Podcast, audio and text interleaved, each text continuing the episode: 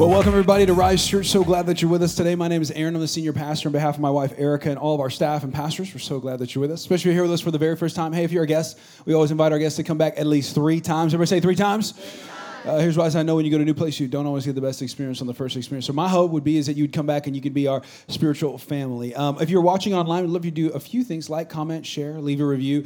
Uh, it helps us get through some of those social media algorithms and get the message of Jesus out. Today, we are uh, continuing a series called I Love the 90s. And uh, it's been great to kind of talk about and walk through some of the 90s television shows that uh, came out um, during that time, you know, during kind of like the after school specials, kind of, you know, the, you know, uh, it was the kind of the family television shows, and we've been looking at different TV shows in the '90s, and it's been great because we've really been looking at things in a way of going like, okay, hey, if if if you culture ever gives you something, you have three options with it. This is what I typically tell people: is that you can receive it, you can reject it, or you can redeem it. And this is kind of our church's way to redeem something that kind of came out in the '90s. So you know, those TV shows didn't really have anything to do with God, but we're using them to kind of teach godly principles. And so we're having having some fun with that, and, and it's been really really good. Week one, we talked about the, the Fresh Prince of Bel Air, which was awesome. And we were able to walk through different things about the Fresh Prince and, and um, really walk through the idea that when Will moved from one family to another family, it completely changed his life. And that's what happens when you and I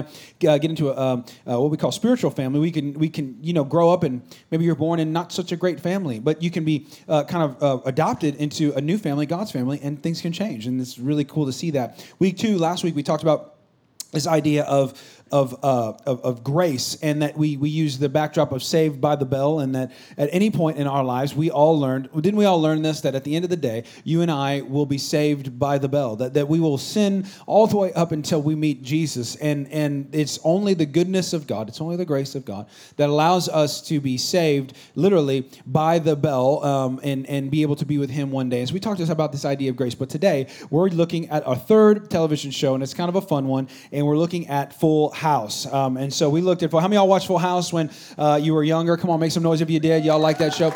And so, um, you know, it was a unique show. It was a family driven show, but, you know, it was very unique. And I liked it a lot because, um, you know, it was kind of set in the Bay Area. I'm not from San Francisco per se, but we're kind of from the Bay Area. And just so you know, like, the only nice thing about San Francisco, in my opinion, was the Golden Gate Bridge. There's nothing nice about that city. Everybody was like, oh, we want to go visit San Francisco. I'm like, it's terrible. So you don't want to see it. But this show was kind of set in that area, and um, it, the premise was interesting. The premise was, you know, he had a widowed sportscaster who who enlisted his brother-in-law and his best friend to come help him raise his kids.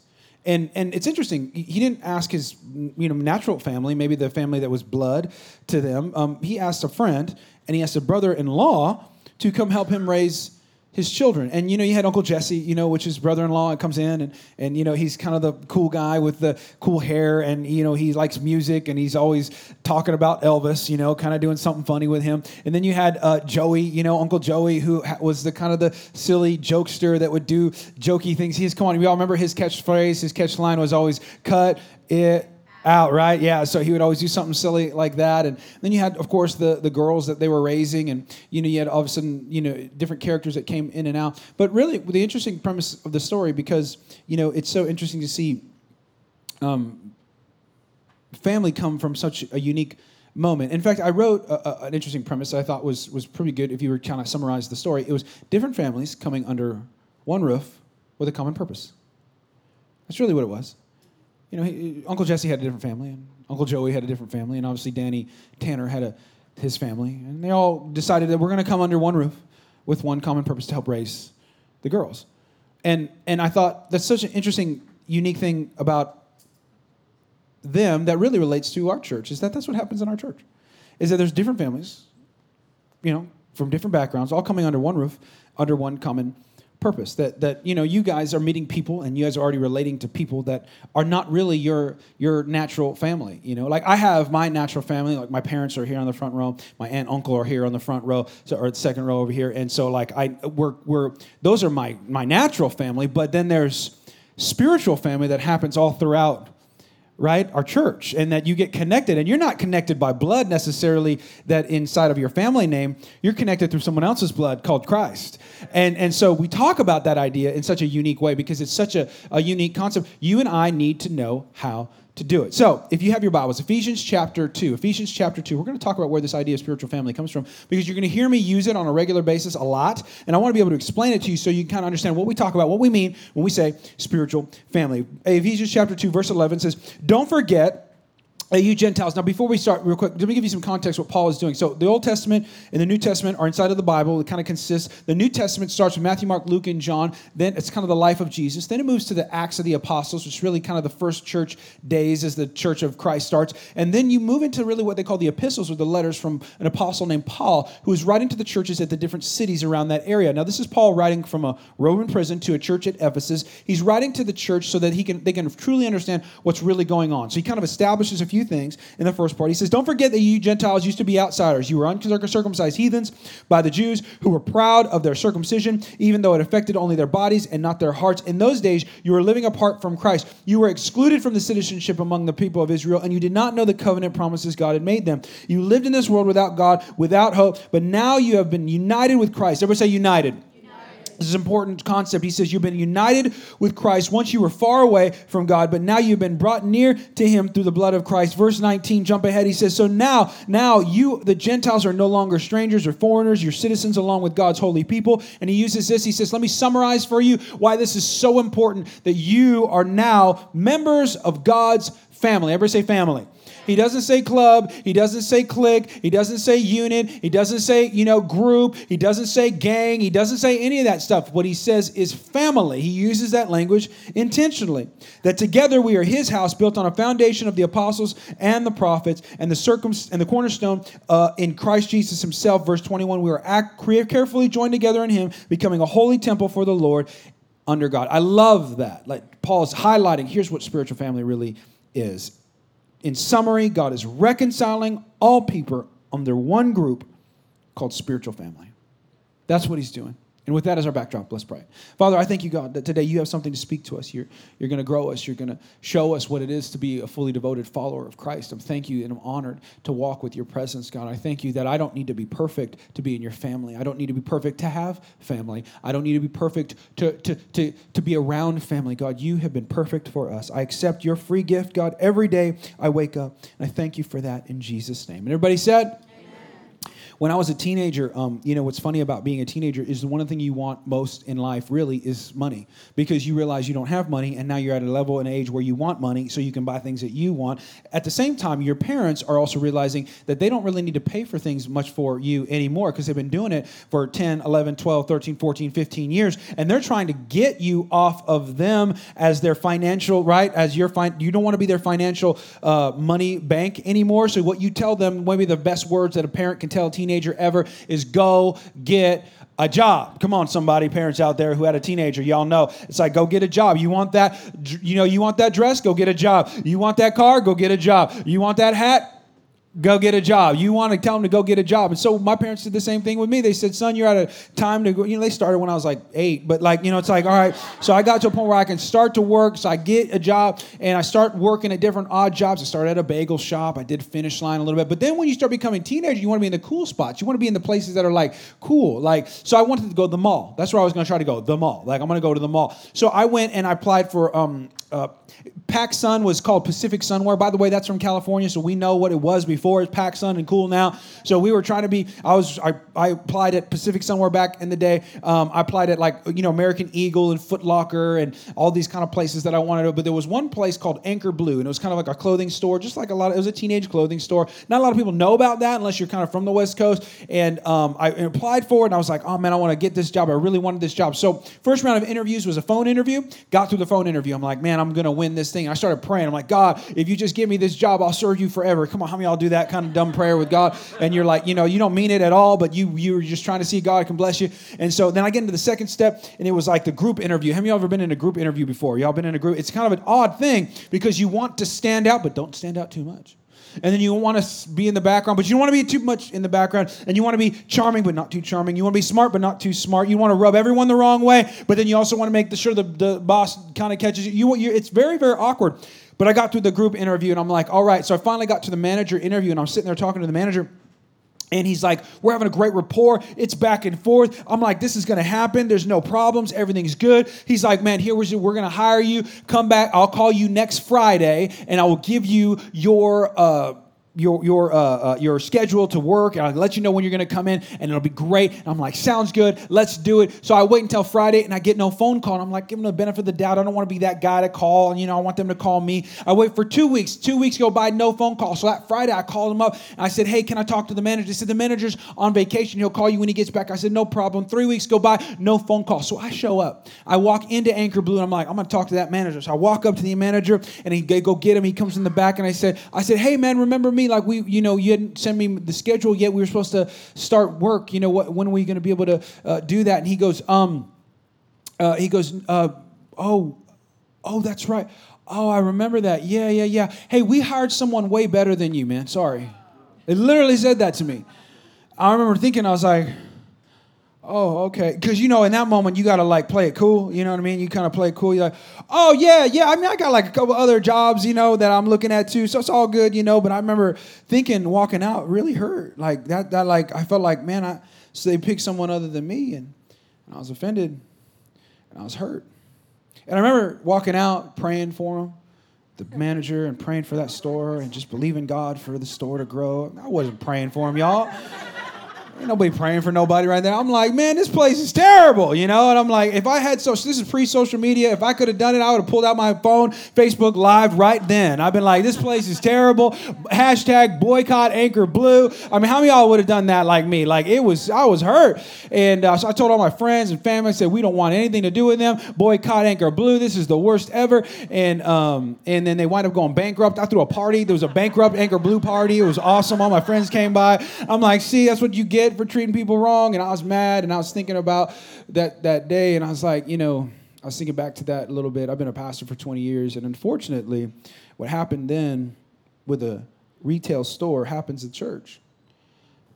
You know, you have per person that, um, I mean, let's be honest. I mean, I'm probably that manager didn't handle that situation right. And I bet you the owner of the company, if he would have found out, he would have been ashamed. I'm sure there was not proper reflection of their company values. I'm just giving them the benefit of the doubt. And I was thinking about that for church. You know, sometimes things happen in the church and people have offended, people get hurt. Somebody who represents God says something on behalf of God and does something wrong. And I hear people say this a lot, you know, oh, the church hurt me, which is a inaccurate statement. I know what you mean, but better said is really someone in the church hurt me. And unfortunately, the church is made up of people. At the same time, what makes it great is it's made up of people. But what makes it great is what makes it hurtful sometimes because people are imperfect. Pastors are imperfect. Staff is imperfect. Leaders are imperfect. And until Jesus comes back, it's just going to be that way. And if that's the truth, then you and I need to know how to handle and see our church. So, in a way that allows us to not just receive offense, receive an issue, but get through the issue. So, it's uh, maybe the best way to say this is it's not a matter of if I'm going to offend you, just give it time. I'll offend you one day. Whether it's face to face or from the platform, there will be a time where Pastor Aaron will not meet your expectations. There will be a time where the church will not meet your expectations. I promise you it's not our heart, but it'll happen because we're people. How do we deal with that? How do you see the church? How do you see an organization that was designed to be spiritual family when a lot of times we don't treat it like that? I want to maybe give you an idea to think about. If if we don't let go of those thoughts, and you know sometimes you get offended for you. You know some of you in here have been hurt by church. And I don't want to minimize that. You've been hurt by a pastor. You've been hurt by someone who claimed to be a Christian. Some of you haven't been hurt by uh, a, church uh, or, or, you know, a person in church or a pastor. Some of you have been hurt by someone else's hurt. You heard you heard someone got offended, and you're carrying their offense. How isn't that interesting? I've met people who have carried an offense for someone else. They've let it go, but the person's still mad. And the danger is if you don't let it go, you can miss out on what God's wanting to do through you in the present. So when I say spiritual family, what do I mean? What do I mean? Here's what I mean. I got a definition for you. I thought I'd read it. It's important. This is when I, when I say spiritual family, when we say it here at church, this is what we mean. It, it's a set of non disposable relationships committed under covenant with godly direction through his local church. That's what I mean. I mean, it's a set of non disposable relationships committed under covenant with godly direction through his local church. God, right? God is doing something unique, not creating a club, creating family. First one we say there is that we're about creating relationships. Now, Paul goes on to say in the letter, Ephesians chapter 4. So we are in chapter 2, and then he goes on to say in Ephesians chapter 4, he wants to like describe what God's doing. So God was doing not only uniting us to Christ, uniting us to God through Christ, he's also uniting us together. And he says it in Ephesians chapter 4, verse 2. He says, with all human, humility and gentleness, with patience, bearing with love with one another. That's important because that's like anti our culture right now. I can't think of a better verse that says the opposite of what our culture is. Then in verse 3, eager to maintain, the, there's our word again, the unity, ever say unity? Of the spirit in the blood in the bond of, of peace. That unity, and you need to know this if you've ever tried to be united with a person, unity requires people to be relational. He did not say uniformity. He doesn't want everybody to be the same, but he wants us to be unified under one name and under one common purpose so that we can get something done in this world and not just be a bump on a log. My grandpa always used to say, right? We want to be somebody doing something, accomplishing something in this world. And to be unified requires us to be relational. It requires us to be in relationship. What's interesting is, is that the last 18 months have been the, quite the opposite.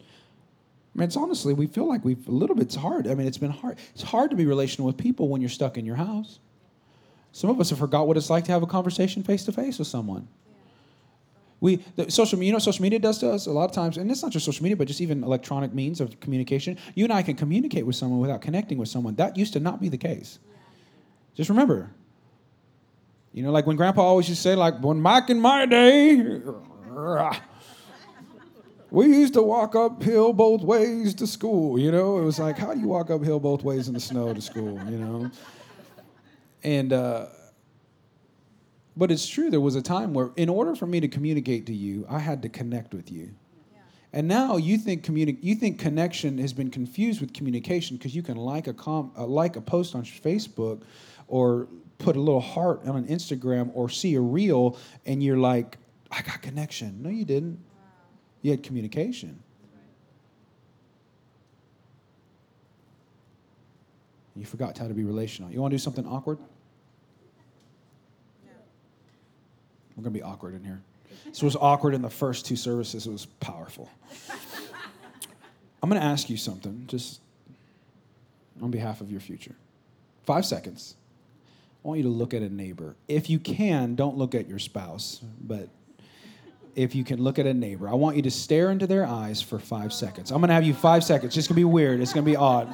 It's gonna be awkward, but it's gonna be the best. For five seconds, don't say anything, and I just want you to look at a neighbor for five seconds. Y'all ready? I'm gonna count to three. We're gonna do it. It's gonna be weird and awkward, and you guys are gonna be mad at me, and it's already happening. All right, here we go. On the count of three. One, two, three. Look at a neighbor awkwardly for five seconds. One, two don't break eye contact. Three, four, five. Okay, look at me. All right, it's over. okay, okay, it's over. It's over. Somebody's like, Where's my phone? Where's my phone?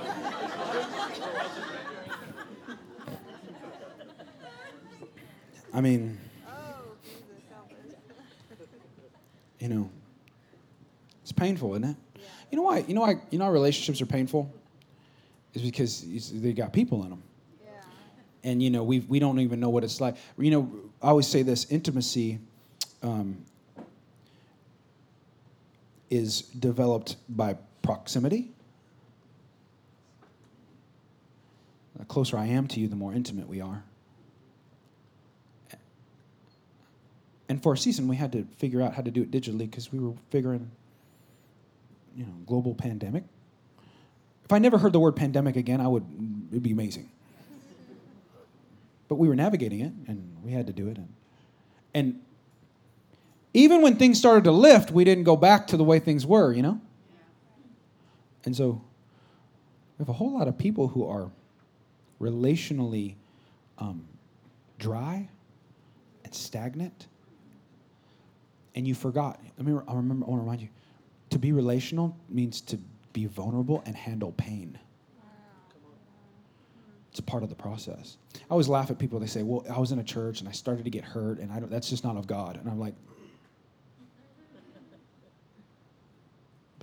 the closest relationships I have are painful.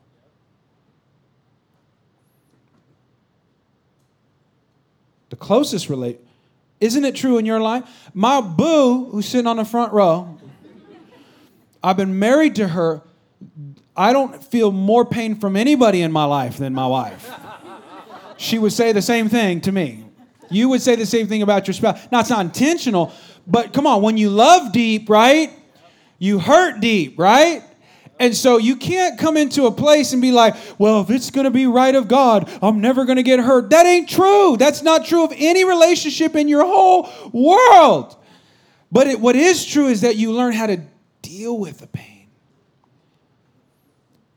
And I'm not minimizing people who are painful on purpose. Y- y'all know what I'm saying. Often the greatest things come from painful moments. Come on, ladies who've had children. Come on, guys who pushed through that moment when you were about to quit and then you, come on, come on, come on, come on, and you made it through. Sometimes pain is an indicator. We treat it like it means it's from something's wrong. Sometimes it means something's right. The other day, I was took Judah, my son, seven year old, to baseball, and it was early in the morning, and um, he was he got there and it was cold. He's like, Dad, I'm cold. I said, Oh, you cold? All right, drop your glove, go run a lap. See how cold you are. Run. Oh, uh, never mind. No, go run, run. So he started running. He runs, comes back. I said, You cold still? He says, Yes.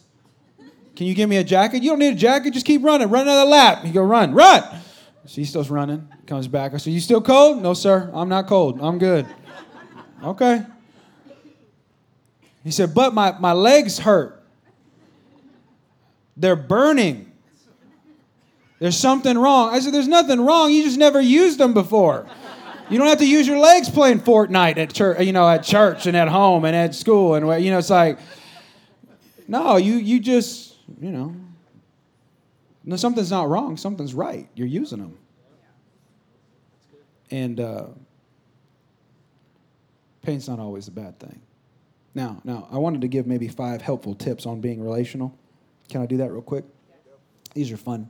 They're not meant to be mean, but they're meant to help us jumpstart back into having a relationship with someone because it's kind of odd. Number one, be positive and not negative. I know this sounds simple and elementary, but whoa, if you went and read through your Facebook feeds and your Instagram feeds that we're all addicted to, I want you to count how many negative, negative, neg. There's more Eeyore than there is Tigger up on that Facebook, right? Y'all remember Winnie the Pooh and Tigger was, "Hey guys, how's it going? You know, it's a smile, you know." And then you had the Eeyore guy walks in and goes, "This world is just going down. I don't know what we're gonna do. Maybe one day we will just." Figure it out. This is the worst. I'm the worst. You know what I mean? And you're just like, oh, stop, you know? If you want to be positive and have a good relationship with someone, you need to be the positive person. Maybe your default could be positive and not negative instead of negative and then the positive. And the world would love for you to be the opposite. Most people are. Good news is negative, by the way. That's how they think. It's how you sell ads. No one, no one celebrates the good. Breaking news, life is great. Doesn't work like that. Give more than you take. Number two, give more than you take. Give more than you take. Give more than you take. Give more than you take. Give more than you take. Okay, Pastor, we got that one. Okay, give more than you take. Give more than you take.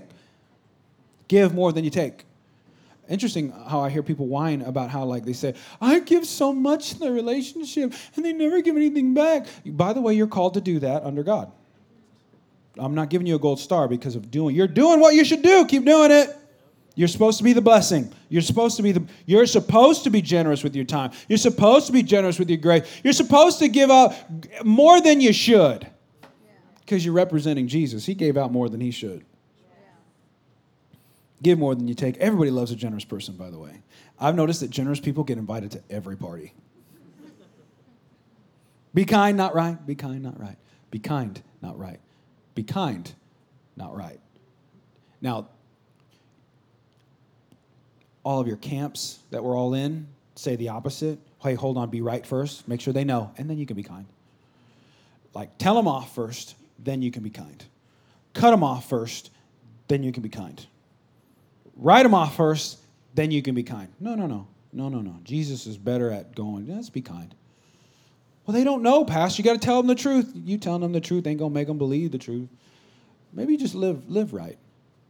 Maybe you live like Jesus. If you live like him, good things happen. Be kind, not right. Be more interested than interesting. Let me explain this a little bit. Most of us want to be the star of our own television show you want people to think you're interesting. And I was putting this message together, and I felt like God was saying, Aaron, you don't have to be the center of attention all the time. You realize that. And I'm like, God, please stop. I'm trying to tell the church stuff. I'm trying to tell the church stuff. Don't tell me stuff, tell the church stuff. And he's like, You don't have to be the most interesting person in the world. You are not the most interesting person in the world. You can be actually interested in other people and their life and what they want to do where they want to go. One of the coolest things you can do as a friend and as a relationship, if you're in a relationship with somebody, is ask them what they want to do and then go do what they want to do. If you don't want to be friends with anybody, don't do any of this. The last one is uh, be unoffendable. Be unoffendable. It's like if somebody offends you, um, there's your opportunity to be unoffended. You can't be unoffendable and learn how to do it, which, by the way, that's a skill. So you can't do that without an opportunity to be offended and you not take the bait. So like I'm learning that right now. Like oh, this is like big lessons right now because I have like a lot of moments right now in my life where like because I've asked God recently. I'm like God, teach me to be unoffendable. Teach me to be unoffendable. And then like for some reason He keeps sending me situations that I can be super offended at. And my wife reminds me like, remember your prayer? I'm like, no, I want to be offended right now. Just good luck with that. You know. Just, so tips on being. We need to get back together. Relational. Number two, covenant. So it's relationships, but it's committed under covenant. Covenant in the, the Hebrew was off. It was um, meant cut off or to, to cut down. Um, anytime in the Old Testament you see covenant, typically what it was is they had an animal and they would cut it in half. They would put the animal on each side and the blood would be between them. They would hold hands on the promise and they'd walk through the blood together. That's how the covenant was made. And what it was is it symbolized that let what happened to this animal happen to us if we break our promise. That's heavy. Like, now, in this generation, if you liked a post of something you didn't agree with, cancel! If you voted a certain way, cancel! If you thought a certain way, cancel! If you watched a television show that you said something wrong. Cancel if they did something halfway against what you believed, Cancel. It was like like everything in the world today is trying to get you and I not to be in covenant with people. It's it's pushing you and I to transactional and not relational. Here's what that means. When you go into relationship with someone and if you see it as transactional, I give to you, you give to me, but I'm waiting for you to give to me before I ever give to you. And unless you give me the right thing, I ain't going to give you the right thing. You see how it's transactional? As long, as long as it's built like that, the moment they don't live up to your expectations, it's over. So it's way easy to cancel your relationships. You'll never have long relationships. I was talking to someone um, yesterday. They had like a lifelong friendship. No, it's today. They, they got brought here to church, um, and they've known this friend since they were five years old. And I'm like, do you know how rare that is? You don't have friends for long periods of time without walking through some stuff. You don't have friends for a long period of time living like our culture tells us to live right now. I, I, do you remember when you could have a barbecue with people who just, I don't know, thought different, looked different, acted different, voted different, thought, thought, thought a different president could be in office. You could debate, you could talk about it. You know, you could, like, you can't do that anymore. It's sad. And because you can't do that anymore, you don't know how to navigate moments that are awkward and weird. And a lot of relationally um, shallow people right now. And I don't want my kids to, to, to not have that ability to just kind of go, no, you, you gotta you gotta hold on to something. If it's valuable, you gotta fight for it.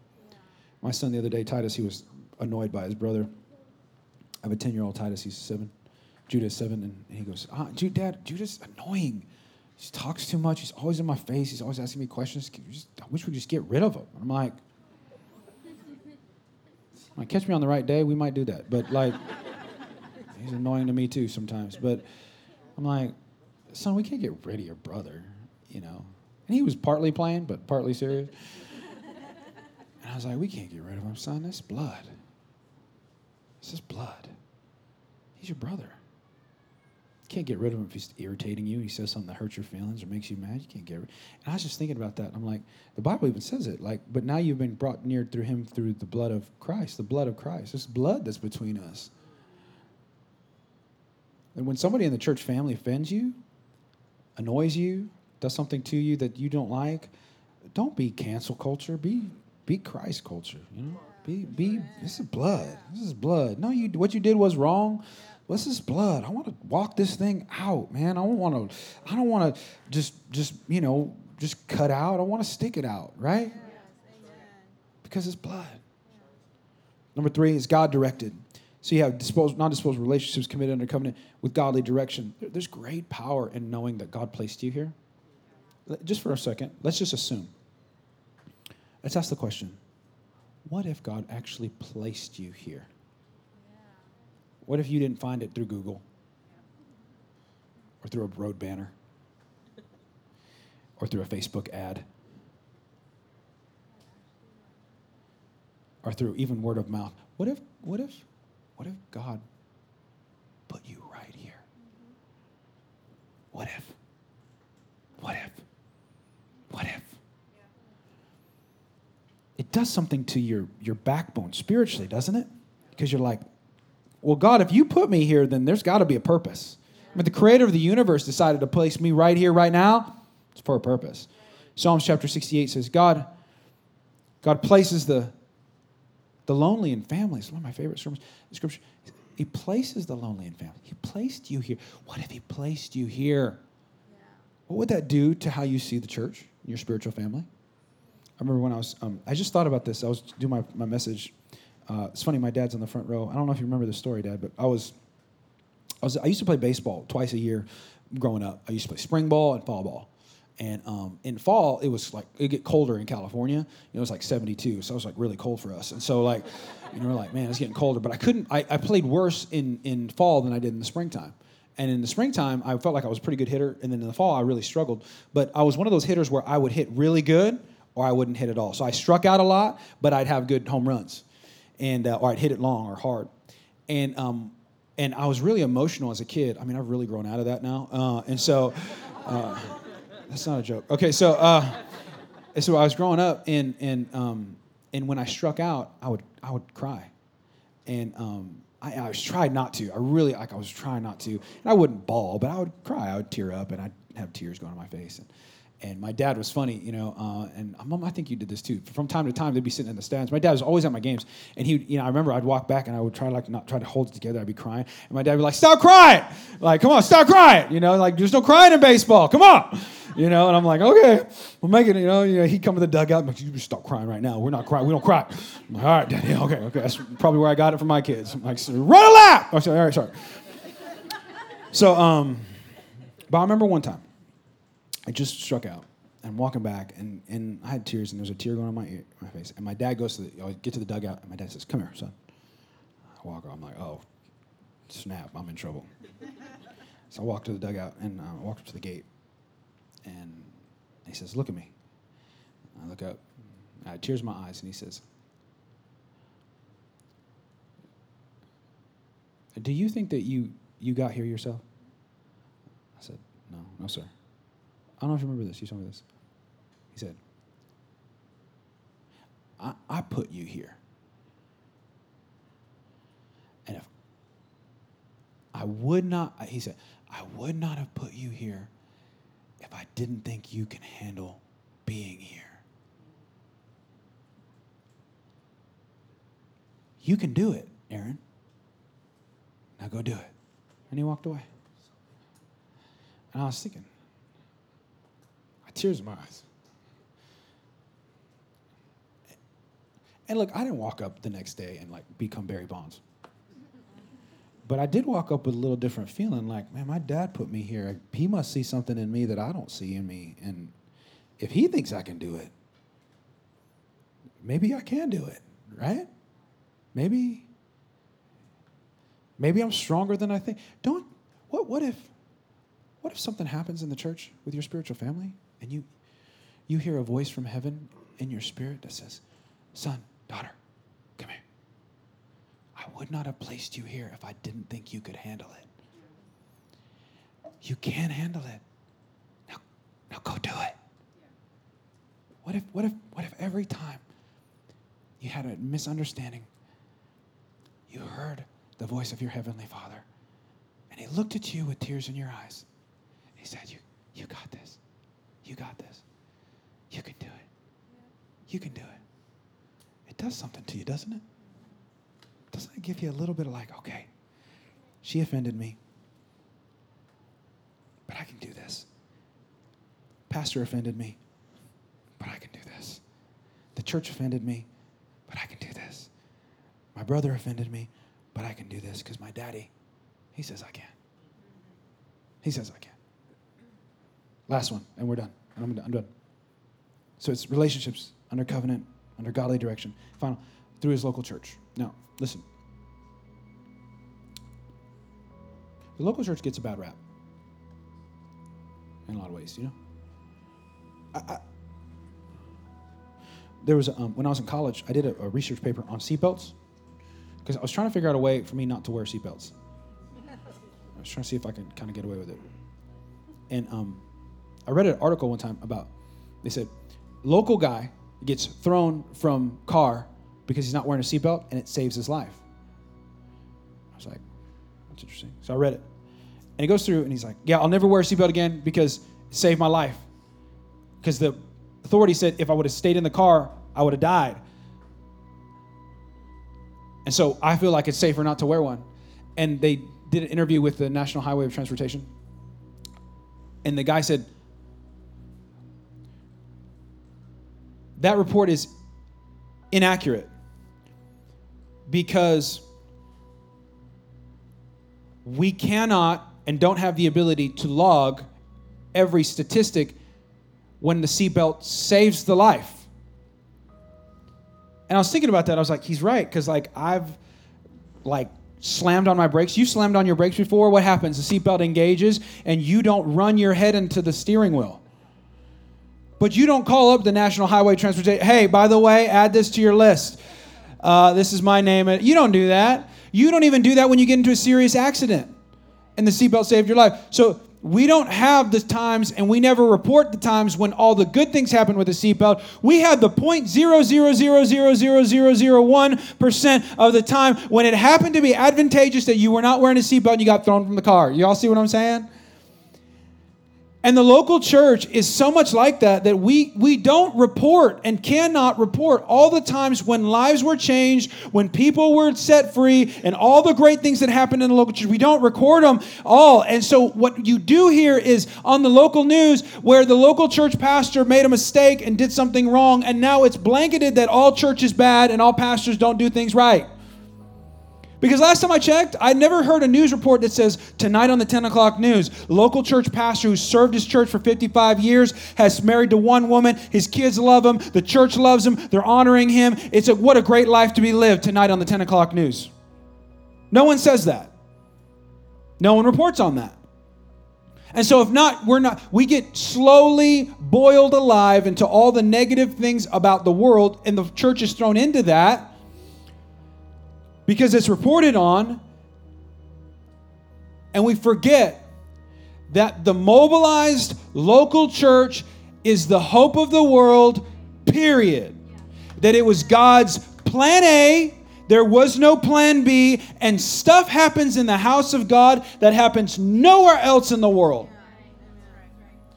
And I, I feel like I, I just want to fight for her for just a little bit. I mean, it's the bride of Christ, and he dies for this bride that we take advantage of and we talk bad about and we don't even value much anymore, but it's important. There's no greater place to build spiritual family than the local church. So I wrote just some things that just came to my mind about what happens at the local church. Psalm 92 They are planted in the house of the Lord, they are flourished in the courts of our God. In the house of God, we experience God's presence. In the house of God, the word of the Lord is spoken. In the house of God, lives get changed. In the house of God, hearts get healed. In the house of God, relationships are restored. In the house of God, vision gets clarified. In the house of God, direction is set. In the house of God, children are dedicated. I'm talking about the bride of Christ here. You can amen if you want. The house of, in the house of God, children learn and grow with God. In the house of God, single people meet their significant other. Come on, somebody, if you're single in here, start looking around. In the house of God, grace is given. In the house of God, encouragement flows. In the house of God, people are saved. In the house of God, people get baptized. In the house of God, people grow in faith. In the house of God, people set free. In the house of God, people are healed. In the house of God, strangers become family. I love the local church.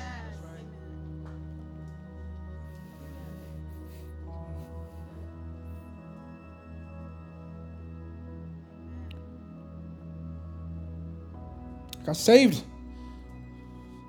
in the local church. I got healed in the local church. I got trained in the local church. I got set free in the local church. I got redeemed in the local church. Yeah, and I got hurt in the local church. But that 0.1%,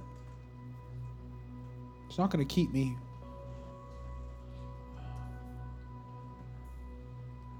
from what I know God wants to build through me. Some of you, that's your story. Some of you are saved in a place like this, an imperfect, messed up, not always done the right way, church. And um, I just would argue will you love her like Christ loved her? Will you value her like Christ valued her? Will you build her like Christ built her? Because those who are planted in the house of the Lord they flourish. They flourish. I'm not trying to build an organization. I'm not trying to build another church, to be quite honest with you. I'm trying to build a spiritual family. And stuff happens in this place that doesn't happen anywhere else in the world. Not at a college, not at a group, not at a university, not at a YMCA, not at a sports event, in the house of God. And that's my prayer for you today.